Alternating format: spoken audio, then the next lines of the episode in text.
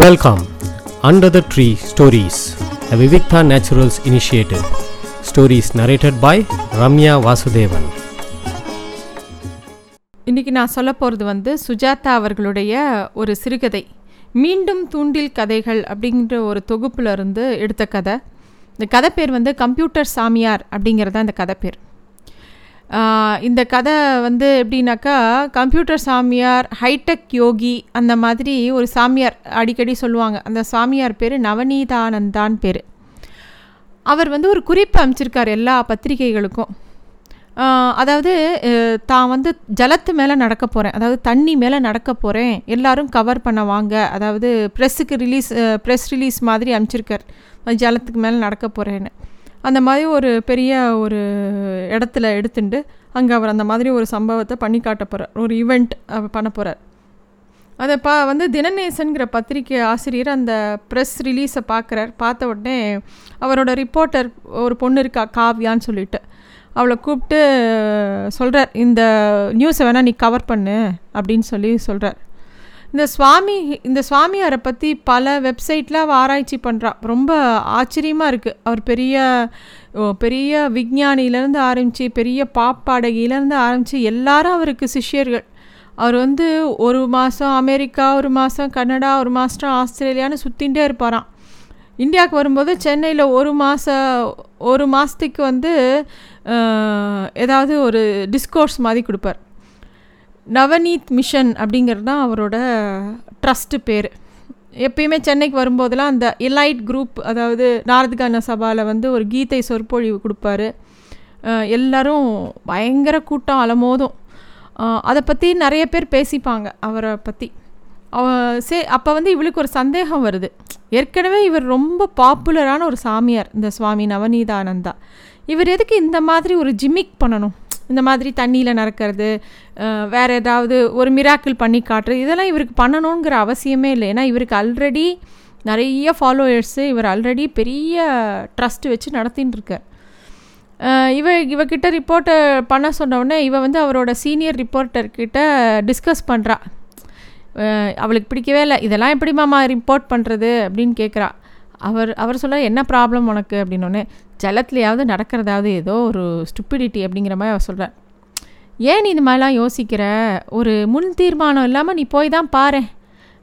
என்ன தான் பண்ணுறாருன்னு பாரு. அந்த காலத்தில் ஜைனர்கள் பௌத்தர்கள்லாம் வந்து தண்ணி மேலே நடந்ததாக மணிமேகலையில் சொல்லியிருக்கு ஒரு வேளை இது ரொம்ப ஆச்சரியமான வி விஷயமா இருந்தால் நம்ம பத்திரிக்கைக்கு ஒரு நல்ல பேர் தானே. நீ போ அதை கவரேஜ் பண்ணலாமே போ அப்படின்னு இவர் இவளை என்கரேஜ் பண்ணுறார் இவளும் சரின்னு சொல்லிட்டு போகலான்னு முடிவு பண்ணியிருக்கா. போகிறதுக்கு முன்னாடி இந்த சாமியாரை பற்றி கொஞ்சம் ஸ்டடி பண்ணணும்னு நியூஸ் மித்த நியூஸ் சேனல்லாம் என்ன போடுறாங்க அப்படின்னு அவர் அவள் பார்க்கும்போது என்டிடிவி அந்த மாதிரி எதுலேயோ ஒரு பேட்டி கொடுக்குறார் இந்த சாமியார் கம்ப்யூட்டர் சாமியார் அதாவது சுவாமி நவநீதானந்தா. யாரோ ஒருத்தர் கேட்குறாங்க இந்த மாதிரி எப்படி தண்ணியில் நடக்க முடியும் அதெல்லாம் சாத்தியமா அப்படின்னோடனே இவர் வந்து உடனே சுவாமிஜி வந்து ரொம்ப அமைதியாக புன்னகை பூத்துண்டு அதெல்லாம் வந்து மனசை கட்டுப்படுத்தினா எதுனா வேணால் பண்ணலாம். கீதையிலேயே சொல்லியிருக்கு. பகவான் இதை வந்து ஸ்தித ஸ்தித அப்படின்னு சொல்கிறார் அது இதுன்னு அவர் பாட்டுக்கு நிறைய சொல்கிறார் ஒவ்வொரு விஷயமா அவனும் துருவி துருவி கேட்குறான். அவர் வந்து எல்லாத்துக்கும் பதில் சொல்கிறார் அதாவது கொஞ்சம் கூட அந்த சாமியார் வந்து அதுக்காக அசரவோ கவலைப்படவோ பதட்டப்படவோ எதுவும் இல்லாமல் ரொம்ப இதாக சொல்கிறார் இப்படியே போயிட்டே இருக்குது சாயந்தரம் வரக்கூடிய ஒரு மாலை நேசன் அப்படிங்கிற ஒரு பத்திரிக்கையில் இன்று கம்ப்யூட்டர் சாமியார் நீர்மேல் நடக்கிறார் அப்படின்னு கொட்டை எழுத்தில் பெரிய நியூஸ் வருது. எல்லா நியூஸ் பேப்பர்லேயும் இதுதான் நியூஸு அன்றைக்கி வந்து ஒரு பெரிய பெரிய திடல் பெரிய கிரவுண்டு அந்த கிரவுண்டில் வந்து பெரிய ஈவெண்ட் மாதிரி அதை ஆர்கனைஸ் பண்ணியிருக்காங்க. அங்கங்கே கேமரா லைட்டு அங்கங்கே ஃபோக்கஸ் லைட்டு ஃப்ளட் லைட்டு எல்லாம் போட்டு நிறைய பேர் அந்த இடத்துல பெரிய செலிப்ரிட்டிஸு நடிகர்கள் பாடகர்கள் ஐஏஎஸ் ஐபிஎஸ்ஸு சிட்டி கமிஷனர் பெரிய பெரிய யூனிவர்சிட்டியோட வைஸ் சான்சலர்ஸு யாரை யார் இவங்கெல்லாம் செலிப்ரிட்டி யாரெல்லாம் செலிப்ரிட்டிங்கிற கேட்டகரியில் வராங்களோ அத்தனை பேரும் அங்கே கூடியிருக்காங்க. பொதுமக்களும் கூடியிருக்காங்க. லண்டன்லேருந்து ஒரு பிளேயர் கூட வ- அந்த சுவாமிக்கு சீடரா அவர் கூட வந்திருக்கார். அவ இவ இந்த காவியா ரிப்போர்ட் பண்ணலான்னு சொல்லிட்டு அந்த கிரவுண்டுக்குள்ளே என்ட்ரானா இவளுக்கு உள்ளேயே விடமாட்டேங்கிறாங்க பயங்கர கூட்டம் மேடம் உள்ளே போக முடியாதுன்னா இவ வந்து தன்னோட ப்ரெஸ் அப்படின்னு ஐடி கார்டை காமிச்சு உள்ளே போகிறா இவ ப்ரெஸ்ஸுன்னு காமிச்சோடனே என்ன மேடம் முன்னாடியே வரக்கூடாதா? சீக்கிரம் போங்க போங்கன்னு உள்ளே தள்ளுறான். இந்த ப்ரெஸ்ஸுக்குன்னு ஒரு இடம் வச்சுருப்பாங்க இல்லையா? அங்கே இவ போய் உட்காந்துக்கிறாள் இவ போய் உட்காரும்போது அப்போ தான் பார்க்குற அந்த சுவாமிஜி வந்து ஒரு மெலிய ஆரஞ்சு கலர் ரோப்பில் ட்ரெஸ் போட்டுண்டு வராரு. தலைமுடியெலாம் அப்படியே விரிச்சு இருக்குது அவர் பார்க்கவே அப்படியே புன்னகை பூத்துண்டு ரொம்ப சாஃப்டாக இருக்கிற மாதிரி இருக்குது அவர் பார்வை என்னமோ இவ மேலேயே படுற மாதிரி இவளுக்கு தோன்றுறது. அப்புறம் வந்து அவர் அந்த ஸ்டேஜுக்கு வரார். எல்லாரும் வந்து திருப்பியும் ரிப்போர்ட்டர்ஸ்லாம் அவரை ஏதோ கேள்வி கேட்கும்போது அவர் சொல்கிறார் நீர்மேரில் நடக்கிறதுங்கிறது ஒரு பெரிய வித்தை இல்லை. கிராமப்புறங்களில் பார்த்தீங்கன்னா தீமிதிலாம் நீங்கள் பார்த்தது இல்லையா மனுஷனால் பஞ்சபூதங்களில் நடக்க முடியும்.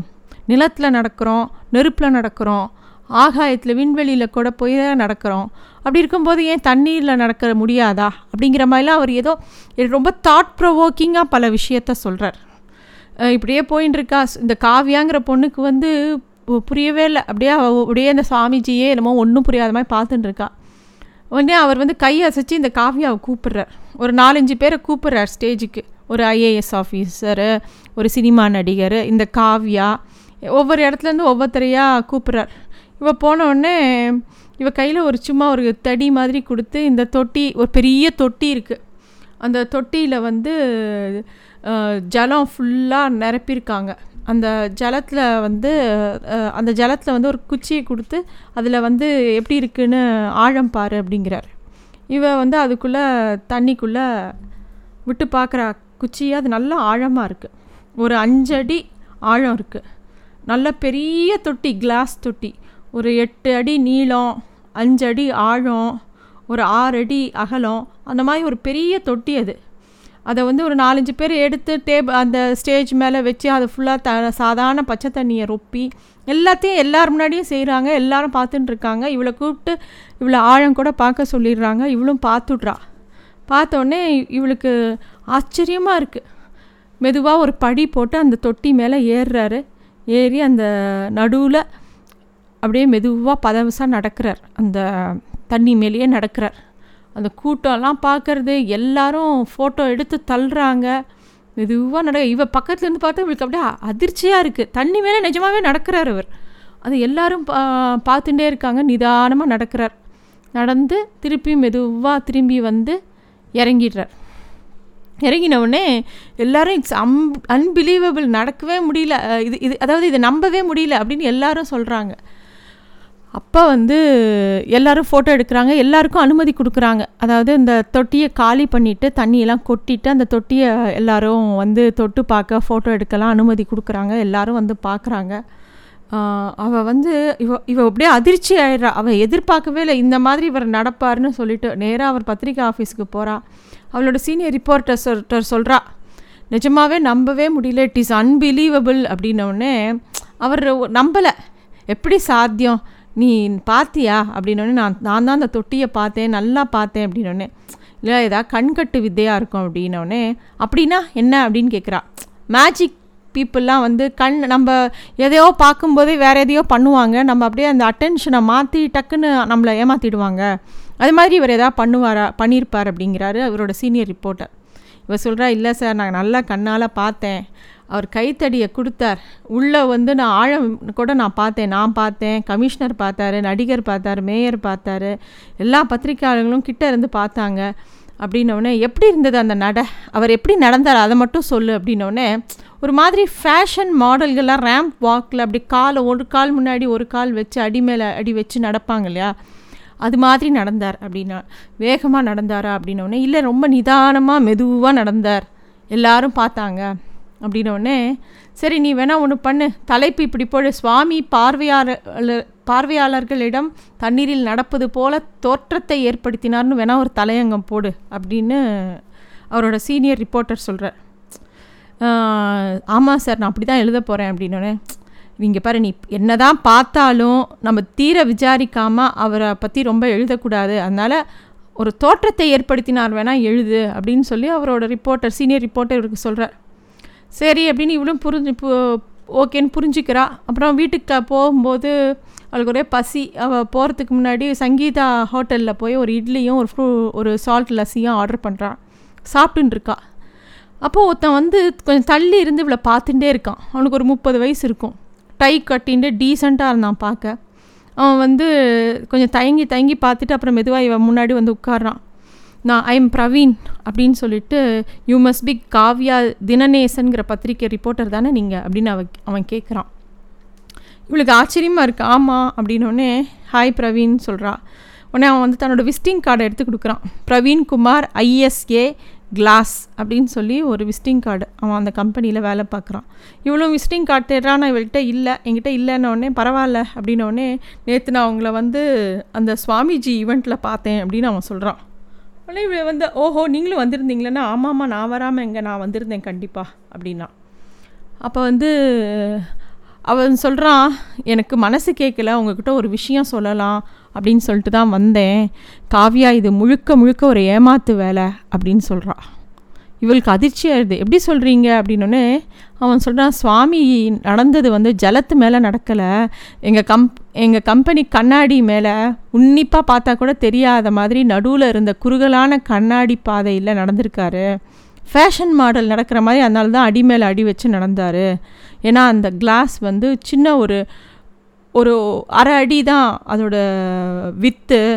அந்த ஃபுல் டப்பையும் கவர் பண்ணுற மாதிரி நாங்கள் கிளாஸ் போட்டு கொடுத்துருந்தோம். அதில் தான் அவர் நடந்தார் அப்படின்னோடனே அது உங்கள் கண்ணாடியாக என் எனக்கு கண்டே பிடிக்க முடியலையேன்னு இவ சொல்கிறா அதுதாங்க எங்கள் மகிமா அவ்வளோ குவாலிட்டி கண்ணாடி எங்களோடது. யாருமே பார்க்கல. எல்லாரும் சுவாமிஜியே பார்த்தாங்க. அவர் இறங்கும் போதும் எல்லோரும் சுவாமிஜியை தான் பார்த்துட்டு இருக்கும்போது நாங்கள் நைஸாக அந்த கிளாஸை கழட்டி எடுத்துன்னு போயிட்டோம். அதையும் யாரும் பார்க்கல. எனக்கு வந்து மனசு கேட்கல உங்ககிட்ட சொல்லணும்னு தோணிச்சா அதுதான் சொன்னேன். நீங்கள் ரிப்போர்ட் பண்ணுறதுனா பண்ணுங்க. ஆனால் வந்து என் பேரோ என் கம்பெனி பேரோ தயவுசெய்து போட்டுறாதீங்க. ஏன்னா எனக்கு வேலை போயிடும். அப்படின்னு சொல்லி அவன் சொல்கிறான் எனக்கு ஏதோ மனசாட்சி உறுத்தின்றே இருந்தது அதனால் உங்களை பார்த்து சொல்லணும்னு சொல்கிறேன் அப்படின்னு சொல்கிறான் ஆனால் தயவுசெய்து என் பேர் போட்டுறாதீங்க மேடம் என்னோடய வேலை போயிடும் அப்படின்னு சொல்லி அவன் அழற மாதிரி சொல்லிட்டு போகிறான் அப்போ இன்னொன்று சொல்கிறான் எங் நான் வந்து நான் தான் சம்பாதிக்கிறேன் என் தங்கச்சி இப்போ தான் லோன் வாங்கி இன்ஜினியரிங்கில் சேர்த்துருக்கேன் அதனால் வேலை போச்சுன்னா அவ்வளோதான் என் வாழ்க்கையே போயிடும் அப்படிலாம் சொல்கிறான் உடனே இவர் நேராக ஆஃபீஸ்க்கு போகிறா ஆஃபீஸ்க்கு போய் அவரோட சீனியர் ரிப்போர்ட்டர் ராகவாச்சாரிகிட்ட வந்து இந்த விஷயத்தையெல்லாம் சொல்கிறான் இவன் சொன்னதெல்லாம். அவன் ஏதாவது கார்டு கொடுத்தானானோடனே ஓ கொடுத்துருக்கானே அப்படின்னு சொல்லி அந்த விசிட்டிங் கார்டையும் காமிக்கிறான் ஓ இந்த கம்பெனியா? இது பெரிய கம்பெனியாச்சே அப்படின்னு சொல்லிட்டு சரி நீ வேணால் இன்றைக்கி ரிப்போர்ட்டை மாற்றி எழுதிடு. நீ வந்து நீரின் மேல் நடந்தாரா? பிரபல கம்பெனி கண்ணாடி மேல் நடந்தாரா? அப்படின்னு ஒரு தலையங்கம் எழுது. பேர் போட வேணாம். ஆனால் இந்த மாதிரி எழுது. இதை வந்து மித்த பத்திரிகைகள்லாம் பார்த்தா எல்லோரும் அப்படியே நோண்ட ஆரம்பிச்சிருவாங்க இந்த விஷயத்த. அப்புறம் இது குளோபலாக எல்லாருமே இந்த விஷயத்த வந்து விவாதத்துக்குரிய விஷயமாயிடும். நீ போடு அப்படிங்கிறான். உடனே இவரும் இவளும் போட்டுடுறா அந்த மாதிரி. மறுநாள் வந்து இந்த பிரவீன் வந்து திருப்பி அவனை சந்திக்கிறான். கங்க்ராட்ஸ் பின்னிட்டீங்க. என் பேரையே போடாமல் காப்பாற்றிட்டீங்க ரொம்ப நடுமயமாக எழுதியிருக்கீங்க. உங்களுக்கு பெரிய எதிர்காலம் இருக்குது எங்கள் வீட்டுக்கு வேணால் வாங்கலேன் எங்கள் ஃபேமிலியை வந்து மீட் பண்ணுங்களேன்னு கேட்குறான் எதுக்கு அப்படின்னு இவ கேட்குறா சும்மா சின்னதாக ஒரு கர்ச்சீஃப் போட்டு வைக்கலான்னு தான் அப்படின்னு சொல்லிட்டு அதாவது பிரவீனுக்கு இவன் மேலே ஒரு இன்ட்ரெஸ்ட் வந்துடுது காவ்யா மேலே. இவ இந்த காவ்யா எழுதின அந்த தலையங்கத்தை பார்த்துட்டு எல்லா பத்திரிக்கையும் பெருசாக இந்த விஷயத்த உள்ளுக்குள்ளே விசாரிக்க ஆரம்பிச்சிருது. இந்தியா டுடேயில் பெரிய கட்டுரை வருது காட் ஆஃப் ஃப்ராட் அப்படின்லாம் கட்டுரை வருது. எல்லா அதாவது குளோபலி எல்லா பத்திரிகையிலையும் இதை பற்றியே பேச்சு வருது. ஒரு ஸ்டேஜில் பூதாகாரமாக வெடித்து இது ஒரு ஆள் வந்து என்ன பண்ணிட்டான்? இந்த சாமியார் வந்து இந்த கம்பெனியில் கிளாஸ் ஆர்டர் பண்ண இன்வாய்ஸையே ஃபோட்டோ எடுத்து போட்டுடுறான். இன்னொன்று ஆள் அந்த கிளாஸ் கம்பெனி பேர் இந்த கிளாஸ் எப்படி ஆர்டர் பண்ணாங்க எந்த மாதிரி எல்லாத்தையும் போட்டுறான். எல்லாம் அப்படியே வந்துடுறது. திருப்பியும் அந்த பிரவீன் காவியாவை சந்திக்கும் போது ரொம்ப சோகமாக இருக்கான். என்னங்க நீங்கள் நீங்கள் பாட்டுக்கு விளையாட்டாக ஆரம்பிச்சது பெரிய பூதாகரமாக எடுத்து நேஷ்னல் லெவலுக்கு போயிடுச்சு என் வேலையே போக போகுது. இப்போ தான் காஷன் மெமோ கொடுத்துருக்காங்க. இன்னும் என்கொயரி ஆரம்பிக்கலை. ஆரம்பிச்சதுன்னா அநேகமாக எனக்கு வேலை போயிடுங்க. என்ன பண்ண போகிறேன்னு தெரியல. அப்படின்னோடனே இவளுக்கு சங்கடமாக போயிடுது. ஐயோ இல்லை பிரவீன் நான் வந்து வேணும்னு செய்யலை. நான் என்ன உன் பேர் போடாமல் தான் போட்டேன். ஆனால் மித்த மித்த பத்திரிகைக்காரங்கள்லாம் வந்து சும்மா விடாமல் இந்த விஷயத்த ரொம்ப டீப்பாக போயிட்டாங்க. இந்த பத்திரிகை க பத்திரிக்கைனாலே அப்படி தாங்க எதுவுமே ரொம்ப தீவிரமாக தான் அலசுவாங்க. அப்படின்னு சொல்லிட்டு அவன் சொல்கிறா இவன் வந்து ஆமாம் வேலைக்கு போயிடுச்சுன்னா என்ன வேலை? இனிமேல் கிடைக்கும்னு எனக்கு தெரியல. பீட்சா விற்கலாமான்னா டூர் வீலர் லைசன்ஸ் கூட எனக்கு கிடையாது. அப்படி இப்படின்னு சொல்லி ஏதோ புலம்புறான். இவளுக்கு ரொம்ப கஷ்டமாக இருக்குது சரி சரி புலம்பாதீங்க அப்படிங்கிறா. ஏ ஒரே ஒரு தடவை எங்கள் வீட்டுக்கு வாங்கலை. எங்கள் அம்மா கிட்ட பேசுனீங்கன்னா அது நான் ரொம்ப என்னோடய பெரிய பாக்கியமாக நினச்சிப்பேன் அப்படின்னு அவன் கெஞ்சுறான். சரி இவனை சமாதானப்படுத்துகிற மாதிரி இருக்கும்னு இவளும் அவங்க வீட்டுக்கு போகிறா வீட்டுக்கு போனால் போரூரில் ஒரு பெரிய தனி வீடு. அப்போ அவன் சொல்கிறான் இது கம்பெனி வீடுங்க இன்னும் ஒரு வாரம் தான் அநேகமாக என்னை காலி பண்ண சொல்லிடுவாங்கன்னு சோகமாக மூஞ்சி வச்சுக்கிறான். அவங்க அம்மா வந்து இவளை பார்த்து இவன் சொல்கிறான் அம்மா இதுதான் காவியா நான் சொன்னேன் இல்லை அப்படின்னோடனே இவளுக்கு ஆச்சரியமாக இருக்குது என்னை பற்றி இவன் நீ என்ன சொன்ன? அம்மா கிட்டே போய்ங்கிற மாதிரி இவன் பார்க்குறான் அவன் அம்மாவும் நல்லா பேசுகிறாங்க நீ உன் நட்சத்திரம் என்னம்மா? உங்கள் அம்மா அப்பா எங்கே இருக்காங்க? உங்கள் அம்மா அப்பாட்ட நான் பேசலாமா? அப்படி இப்படின்னு ஏதோ அவங்க அம்மா கேட்டுகிட்டே இருக்காங்க. இவள் வந்து கடைசியாக எங்கள் அம்மா அப்பாவோட எங்கள் வீட்டு அட்ரஸ் தரேன் எங்கள் அம்மா அப்பாவை நானே ஒரு நாள் கூட்டின்னு வரேன் அப்படிங்கிற மாதிரி இவள் பதில் சொல்கிறா எல்லாம் முடிஞ்ச உடனே இவள் கிளம்புறா. கிளம்பும்போது அவன் திருப்பியும் பரிதாபமாக மூஞ்சியை வச்சுட்டு பேசுகிறான் அப்புறம் வந்து இவ வந்து ஆஃபீஸ்க்கு வரா. அதாவது அது பேர் என்னென்னா இவளோட பத்திரிக்கை ஆஃபீஸ்க்கு வரா. உடனே அவள் சொல்கிறா இந்த மாதிரி சார் நான் வேலையை விட்டுற போகிறேன் அப்படின்னு அவள் சீனியர் ரிப்போர்ட்டர்கிட்ட சொல்கிறா ஏன்? என்ன பைத்தியக்கார மாதிரி பேசுகிற ஏன் வேலையை விட்டுற போகிற அப்படின்னு. இல்லை சார் நான் நல்ல ஃபேமிலி அந்த பிரவீன்கிற பையனோட நல்ல ஃபேமிலி அவன் நல்ல குடும்பத்து பையன். அவனை அவனுக்கு வந்து என்னால் வேலை போயிடுச்சு வேலை போயிடுமோன்னு அவன் பயப்படுறான். அநேகமாக போயிடும் சார் அடுத்த வாரம். இந்த மாதிரி நான் ஒரு ரிப்போர்ட் எழுதி ஒருத்தனோட வாழ்க்கையே அழிச்சிட்டேன். எனக்கு அந்த குற்ற உணர்ச்சி இருக்கும். அதனால் நான் வந்து வேலையை விட்டுறலான்னு இருக்கேன். அப்படின்னு சொல்லி அந்த பொண்ணு சொல்கிறான் அவள் இன்னும் அதுக்கு மேலே சொல்ல சார் எடிட்டர்கிட்ட சொல்லி கொஞ்சம் அந்த ஐஎஸ்ஏ கம்பெனி மேனேஜருக்கு ஃபோன் பண்ணி அந்த பையனை எப்படியா காப்பாற்ற முடியுமா? பா பாருங்களேன் அப்படின்னோடனே சரி நான் ஒன்றும் கவலைப்படாத நான் எடிட்டர்கிட்ட கேட்குறேன் அந்த கம்பெனி எம்படி இவருடைய இவரோட கேர்ள் ஃப்ரெண்டு தான். எங்கேயா பேசி அந்த பையனுக்கு வேலையை வேலையை விட்டு அனுப்பாமல் பார்த்துக்க சொல்ல நீ கவலைப்படாத அப்படின்னு இவரோட சீனியர் ரிப்போர்ட்டரும் சொல்கிறார் மறுநாள் காத்தால் சாரியே ஃபோன் பண்ணுறார் இவரோட சீனியர் அதாவது இவளோட சீனியர் ரிப்போர்ட்டர் இருக்கார் இல்லையா? அவர் ஃபோன் பண்ணுறா ஹிந்து நியூஸ் பேப்பர் பாத்தியா காவியா? அப்படின்னு கேட்குறார் இல்லையே சார் அப்படின்னு. முதல்ல எடுத்து பார் அதில் கடைசி பேஜை பார் அப்படிங்கிற கடைசி பேஜை பார்த்தா அவர் நடந்தது எங்கள் மேல். ஐஎஸ்ஏ கிளாஸ் ஒர்க்ஸ் ஸ்ரீபெரும்பதூர் அப்படின்னு போட்டிருந்தது. அதை பார்த்தோன்னே இவளுக்கு புரியவே இல்லை. அந்த கம்பெனியே விளம்பரம் கொடுத்துருது பாத்தியா? அப்படின்னு கேட்டார். புரியல சார். அப்படின்னோடனே இந்த கேம்பெயின் முழுக்க ஏற்பாடு பண்ணது யார் தெரியுமா? அப்படின்னோடனே யார்? அப்படின்னோடனே இந்த தண்ணியில் நடக்கிறது ப்ரெஸ் டி ப்ரெஸ்ஸில் ரிப்போர்ட் கொடுக்குறது டிவி ரிப்போர்ட்டர் கண்ணாடின்னு கண்டுபிடிக்கிற மாதிரி ஒரு ஸ்கூப் பண்ணது எல்லாம் திட்டம் போட்டு பண்ணது யாருன்னா இந்த பிரவீன்கிற அந்த பையன் தான் பிரவீன்குமார்னு அவன் பேர். அவன் தான் மார்க்கெட்டிங் சீஃப் அவன். சுவாமிக்கும் அந்த சுவாமியோட ட்ரஸ்ட்டுக்கும் ஏறக்குறைய நூறு மில்லியன் டாலர் கொடுத்துருக்காங்களாம். எல்லாம் ஒரு பப்ளிசிட்டி ஸ்டண்ட்டு. இந்த லோகத்தில் பொய்ய பொய்யால் தான் வெல்ல முடியும்னு அவன் பண்ணியிருக்கான் அப்படின்னோடனே இவ அப்படியே அதிர்ச்சி ஆகிடுறான் அந்த பையனுக்காக தான் வேலையே விடலான்னு முடிவு பண்ணியிருந்தா. அவள் அப்படியே அவளால் நினச்சி கூட பார்க்க முடியல. கொஞ்ச நேரத்தில் அவளுக்கு திருப்பி ஃபோன் வருது. அவன் அந்த பிரவீன் தான் பேசுகிறான் ஹலோ நான் காவியா தான் பேசுகிறேன் உடனே ஹிந்துவில் இன்றைக்கி விளம்பரம் பார்த்தீங்களா? அப்படின்னு கேட்குறான் அவன். ஓ பார்த்தேன் பார்த்தேன் அப்படின்னா எப்படியோ எங்கள் கம்பெனிகிட்ட கம்பெனி சமாளிச்சிட்டாங்க. எனக்கு கடுமையான வார்னிங் கொடுத்ததோடு நிறுத்திட்டாங்க. எனக்கு வேலையெல்லாம் போகலை. உங்கள் அம்மாக்கும் எங்கள் அம்மாக்கும் தங்கச்சிக்கும் உங்களை ரொம்ப பிடிச்சிருக்கு. எங்கள் வீட்டுக்கு எப்போ வரீங்க? அப்படின்னோடனே பார்க்கலாம் ஃப்ரீயாக இருக்கிறப்போ வரேன் அப்படின்னு இவ்வளோ சொல்கிறா நவீன் கூட வரேன் அப்படிங்கிறா. இவன் உடனே கேட்குறான் நவீன் யார்? அப்படின்னோடனே என்னை கட்டிக்க போகிற என் என்ஆர்ஐ மாப்பிள்ள அப்படின்னு சொல்கிறான் வச்சுட்டு அவள் யோசிக்கிறா. போனை போனை வைத்துவிட்டு உங்களுக்கு மட்டும்தான் பொய் சொல்ல தெரியுமா? என்றாள் காவ்யா. இதான் இந்த கதை. அதாவது இந்த நிறைய மூவிஸ் இது மாதிரிலாம் வந்திருக்கு. அதாவது எவ்வளோ பொய்கள் எவ்வளோ ஒரு ஒரு விளம்பரத்துக்கு பின்னாடி எவ்வளோ விஷயம் இருக்குது அப்படிங்கிறது ரொம்ப ஆச்சரியமான விஷயம். இதை ரொம்ப சுவாரஸ்யமாக சுஜாதா எழுதியிருக்கார். நான் நினைக்கிறேன் நானும் அதை சுவாரஸ்யம் குறையாமல் சொல்லியிருக்கேன்னு நினைக்கிறேன். Thank you Thanks for listening to Stories Under the Tree, a Vivikta Naturals initiative.